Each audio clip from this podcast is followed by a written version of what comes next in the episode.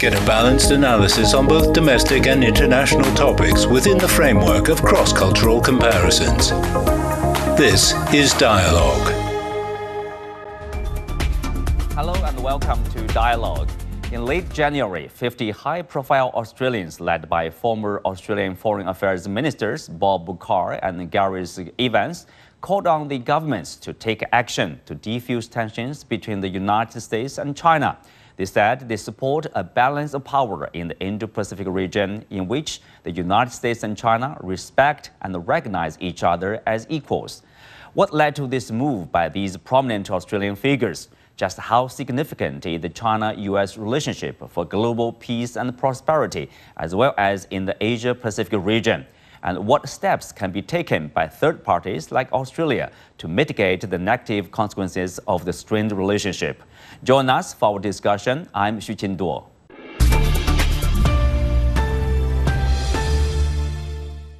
Joining us for today's show is former Australian Foreign Minister Bob Carr. Welcome to Dialogue, Mister Carr. Uh, you know, the, at the end of the January, you and uh, your colleagues have wrote a statement, you know, calling for Australian government to adopt uh, an activist middle power role to avert or to mitigate China-U S tensions. Uh, so, what motivated you and your colleagues to issue such a statement?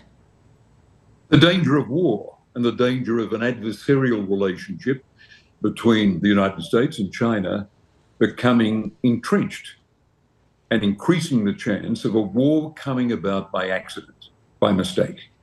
We believe that the model achieved between uh, the, the United States and the Soviet Union uh, when Henry Kissinger was Secretary of State should guide us here. It is possible for countries that are in competition, ideological, strategic competition, economic competition, to set guardrails and reinforce guardrails to avoid a descent into war. That happened with détente between America and the Soviet Union, and the idea of such a détente should be cultivated by a middle power like Australia and carefully planted with our friends, allies and partners. Well, uh, if you look at uh, the China-U S relationship, uh, you know, you said you're worried about, uh, you know, uh, incident or accident that could uh, uh, basically bring in, bring about something uh, dangerous, uh, military conflict, conflict, or even a war between the two countries. Um, but we have seen, you know, the two leaders uh, they met each other in November last year, and uh, since then, we do see stabilizing uh, effects between the two sides, and they are talking to each other again uh, on trade front, on military front. Uh, how do you describe, how do you characterize the current ties between the two countries now? I think the, the recent improvement, and you're referring to the November summit between the two presidents, is an opportunity for us to strive harder uh, and to look at a more permanent relaxation in tensions. What I'd like to see is more negotiations, more dialogue still. It is good that we can point to a relaxation in tensions. It is very useful that we can point to both sides appearing to respect the red lines of the others over Taiwan, for example. But this should only encourage us to look at something even better entrenched, a commitment to both sides to a running dialogue that would enable, for example, progress on arms control and would enable both sides not surrendering the opportunity to compete peacefully for a moment, uh, enabling both sides to achieve higher targets in partnership for faster decarbonisation of the world's economy. I think the opportunities for, for cooperation are real. I think America's, um, America's attempts to contain China and to establish that its, its strategic economic interests are protected, have gone far enough to satisfy American political concerns. I think China has made points that it would want to make about the need for a, a world order that acknowledges its rise as a great power. I think it's time for both sides to say, let's develop an agenda based on additional dialogue and, in the words of Henry Kissinger, an attempt to expand the areas of collaboration, not limit them, but to expand the areas where both sides can collaborate for mutual advantage. Well, you said, uh, you know, um, to expand the cooperation, what we are seeing is, of course, is not the satisfactory uh, state of relationship right now. You do see the decoupling efforts, or now it's called de-risking. And of course, uh, you know, some would say China U S relationship is a, a structural uh, challenge. Uh, China as a status quo power, and the China, uh, you know, U S is status quo power, China the rising power. Uh, there's something, uh, you know, very hard to compromise, you know, for the U S to, uh, you know, accept China as equals, or, uh, you know, for China to be contained by the U S. What's your take on that? I don't think it's hard for America to accept China as, in the words of, um, of Kurt Campbell, one of the American policymakers, a near-peer power, a near-peer power. What's so hard about saying that China is near-peer status with the United States? I think the challenge for America is to overcome the view that everything China does is a threat to American primacy. If your focus is continued American primacy in a rapidly changing world, Um, where more nations than not have got a uh, have got China as their number one trade partner, then you can you, then it's very easy to become jumpy and edgy and anxious. America need not see the world as one in which their primacy is constantly under challenge. That's that's the wrong psychology. America ought to relax at the continuing competitive strength of their economy, at the formidable nature of their military, so superior to that of uh, any other three challenges combined. um, America should rely on its soft power, on its status in the world, on the, its reputation as a diplomat. Uh, China, for its part, should not be as nervous and agitated about having its rise recognized. The fact is, among China's neighbors in Southeast Asia, for example, there's a quiet recognition that China is the dominant power in the region, measured by economic progress, that its strategic power um, has risen to meet or overshadow that of the United States. But while not wanting America gone, Southeast Asians are confident that they can negotiate with this powerful China. And China, therefore, needs to be less assertive, less of a wolf warrior, um, and more concerned to build friends through perhaps biding time and concealing its strength, to take the words of Deng Xiaoping. Mm-hmm. uh, Mister Carr, you talked about uh, you know, Australia to play such a role in the middle to bridge the differences between China and the U S, to bring the two countries together for dialogue and to build a stable and uh, you know, constructive relationship, uh, so-called comprehensive new detente between the two sides.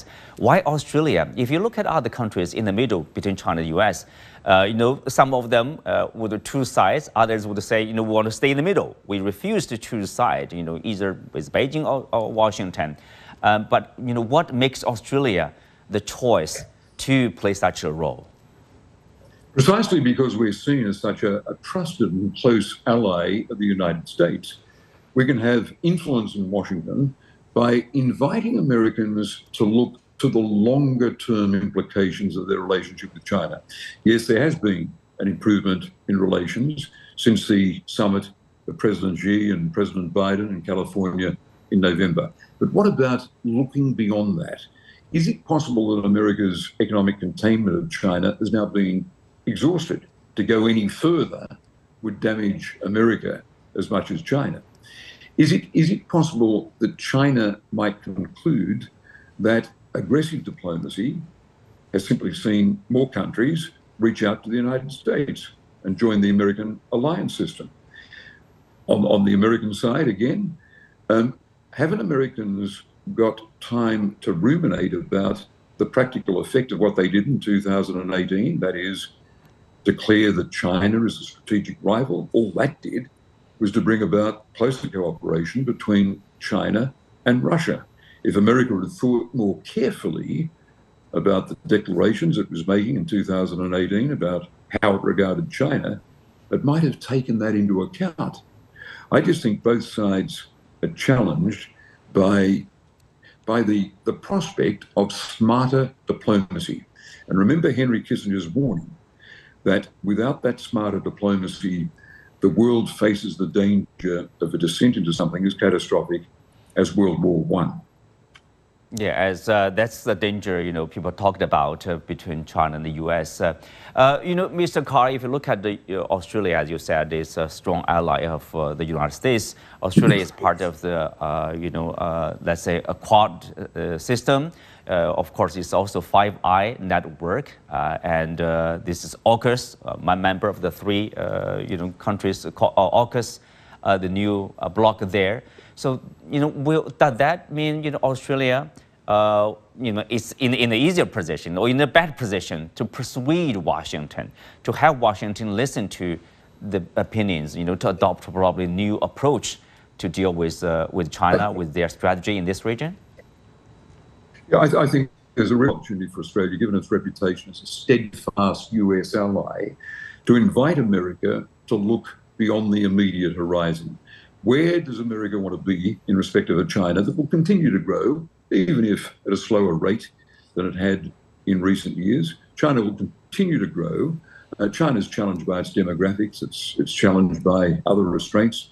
Um, but nonetheless, China will be there, um, depending on what test you take as the world's biggest economy or as the world's number two economy, with a, with a military strength to match. Um, Therefore, policymakers in the U S, especially given that they're challenged by uh, the policies of President Putin's Russia, have got a natural interest in exploring whether they can benefit as much as China from an expansion of areas of collaboration. With the, the, the, all, the, all the investment in contain, economic containment of China, with all the, the, the strengthening of the U S alliance system in Asia, is it not time now to explore whether there are diplomatic advantages that would accrue to the U S from a higher level of collaboration and cooperation with China? Not surrendering any vital American interest, not for a moment to give in to China's sometimes assertive diplomacy. For example, when it comes to maritime territorial disputes with the Philippines, America's not having, having strengthened its alliance system. America can't be expected to weaken it. Um, and China's got to live with a, a new balance of power that to some extent has been created by its own assertive behavior. I think there's opportunity for China to rethink some of its diplomatic positioning um, in its own interests. And this should create a spirit in which intelligent leadership on both sides can say the era of adversarial relations is now to be relegated. We're going to give an emphasis to, to broadening the areas of collaboration. That's detente. Let's have a short break. We'll be back right after this. From Liangjiahe, a village on the barren Loess Plateau in northwest China, to Zhongnanhai, the center of China's top leadership in Beijing. Xi Jinping has served in various posts at different levels of the government across China, starting in his early years as a junior village official to governing as China's top leader. What's he like as an individual and as a leader? How have his work experiences from earlier decades been influencing his leadership as the national leader? What are some of the core principles that have guided his decisions and actions? The Stories of Xi Jinping podcast series shares the life and work experiences of Xi Jinping and explores the formation of his governing principles, philosophy, beliefs, among others. Getting to know Xi's thoughts on national governance and how his leadership took shape may help you better understand China's path, governance, and principles. You can follow the Stories of Xi Jinping podcast series on all major podcast platforms.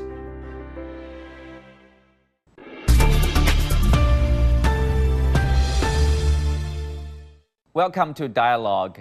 So Mitch, uh, you know, we borrowed a term, post-engagement. Uh, of course, we refer to the um, years, the decades before probably Trump presidency as engagement. And then we do see increasing, let's say, uh, not really hostility, but uh, like kind of alienation between the two countries. Uh, and then we had this uh, San Francisco summit uh, where the two leaders decide that uh, they will work together to stabilize the relationship. Uh, so how do you characterize the current status of this uh, very important relationship between China and the United States?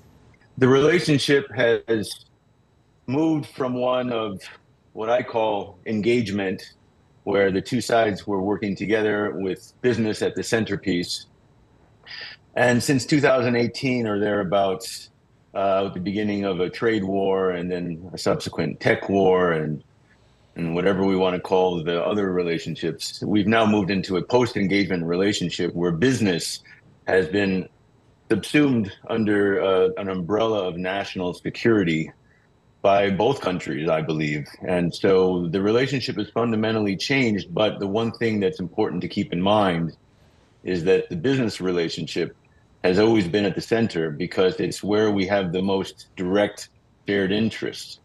And that is where I focus.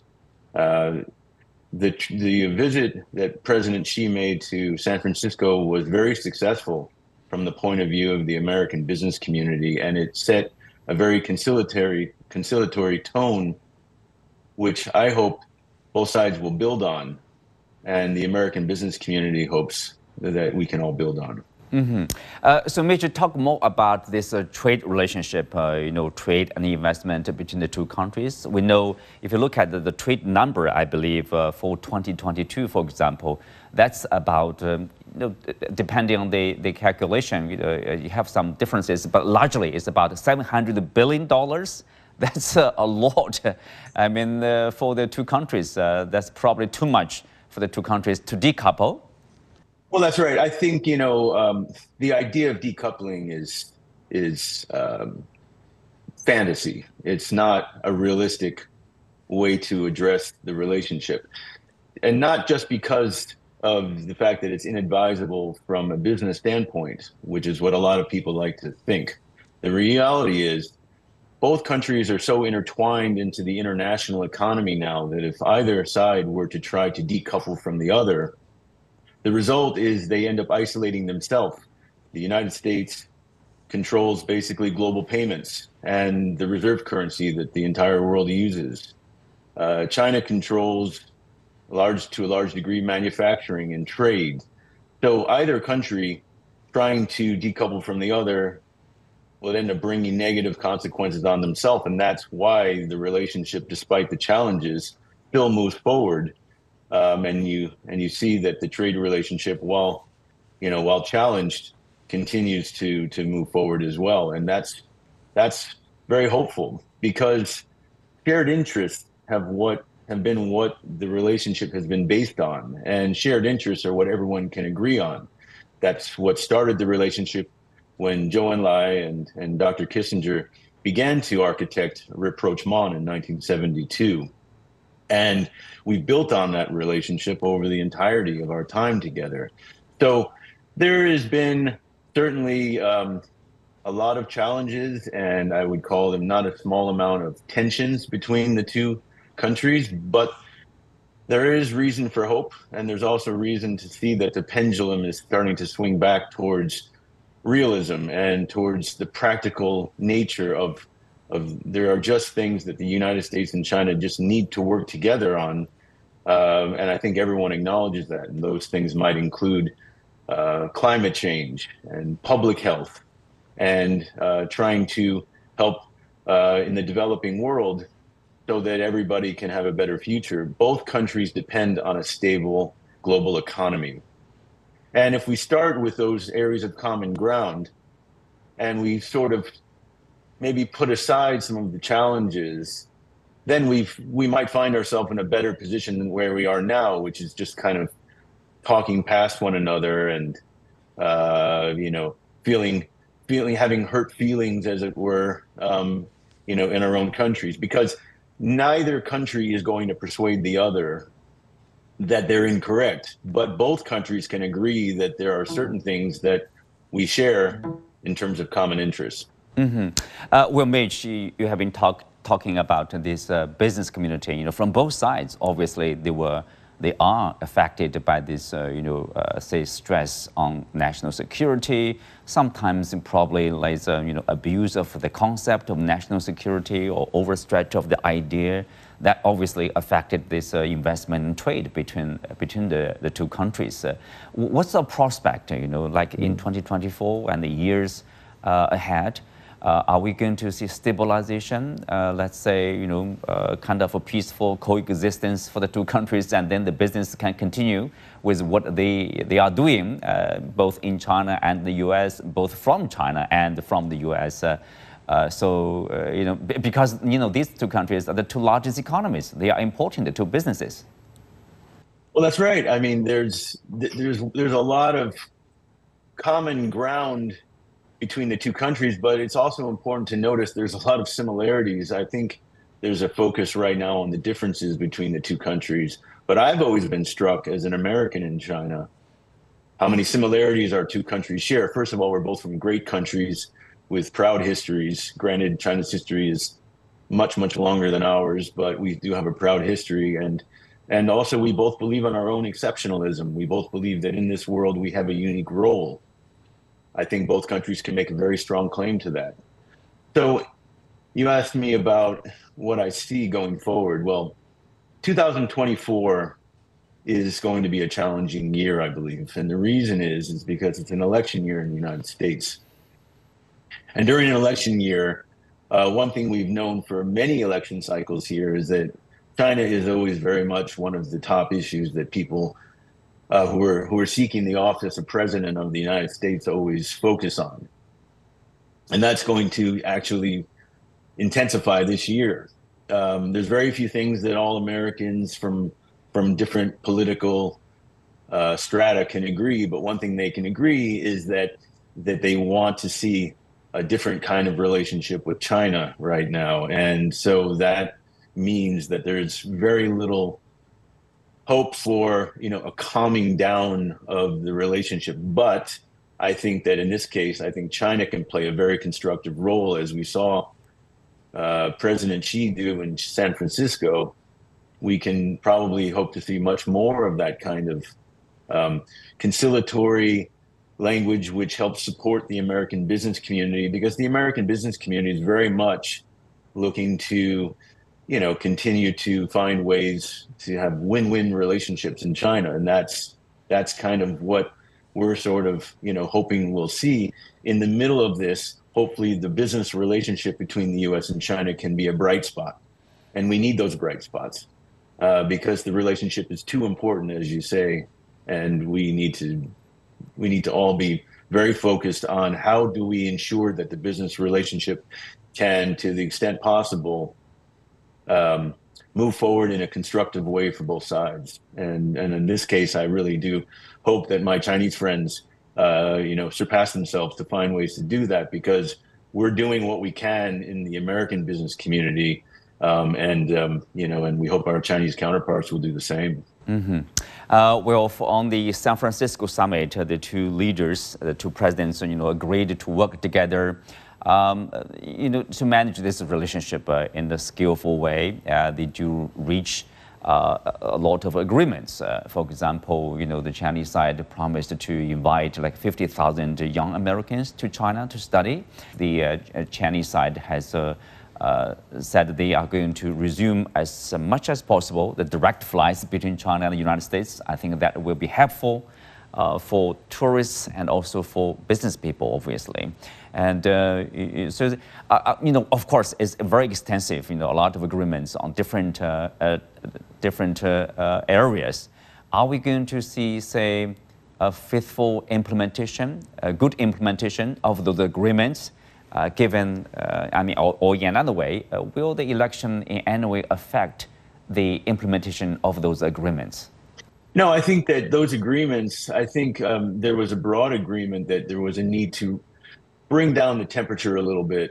I think that was something that everybody thought would be helpful. Um, so I think that, that I think there's a good chance that that that that that, that section of, of agreements will continue to go forward. Um, but there'll be a lot of rhetoric that we have to sort of put to the side, and we have to remember we're in an election year in the U S, so it's it's going to create some dynamics. But I, I believe broadly we'll be able to implement those things going forward, and specifically on the idea of things like, um, you know, soft exchanges such as American students to China. Obviously, this is very much in America's interest as well. Um, you know, uh, there are about two hundred eighty or ninety thousand Chinese students in the United States right now, but but very few American students in China. And as someone who who very much believes in the need for Americans to go to China and be there and to learn the language and to understand um, how things are done in China, to, to look at things from the other point of view so that we can understand the relationship better. I, I'm, I'm obviously very much supportive and hopeful that that part of this will go forward, but not just that part. I think it's important to look back on the history of the U S China relationship and remember that it started with ping pong diplomacy. And I still have uh, a ping pong paddle signed by Doctor Kissinger um, at the thirtieth anniversary of ping pong diplomacy at Diaoyutai he gave me.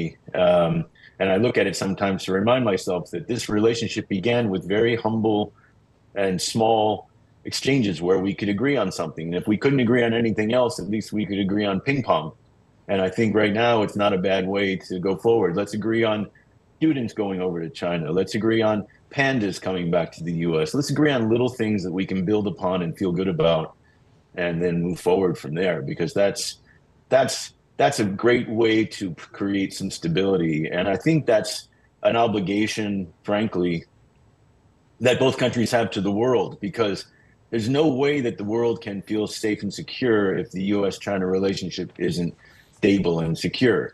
And that's something that I think is it's a responsibility when you're a great power like China and like the U S. It's a great it's a great responsibility to to to look at the needs of the entire world and not just our own needs. And I think these are the kinds of things that can be very helpful for that. Thank you, Mitch, for speaking with us. With that, we come to the end of today's discussion. Many thanks to our guests. You can also find us on the C G T N app on YouTube. Thank you for being with us. I'm Xu Qinduo. See you next time.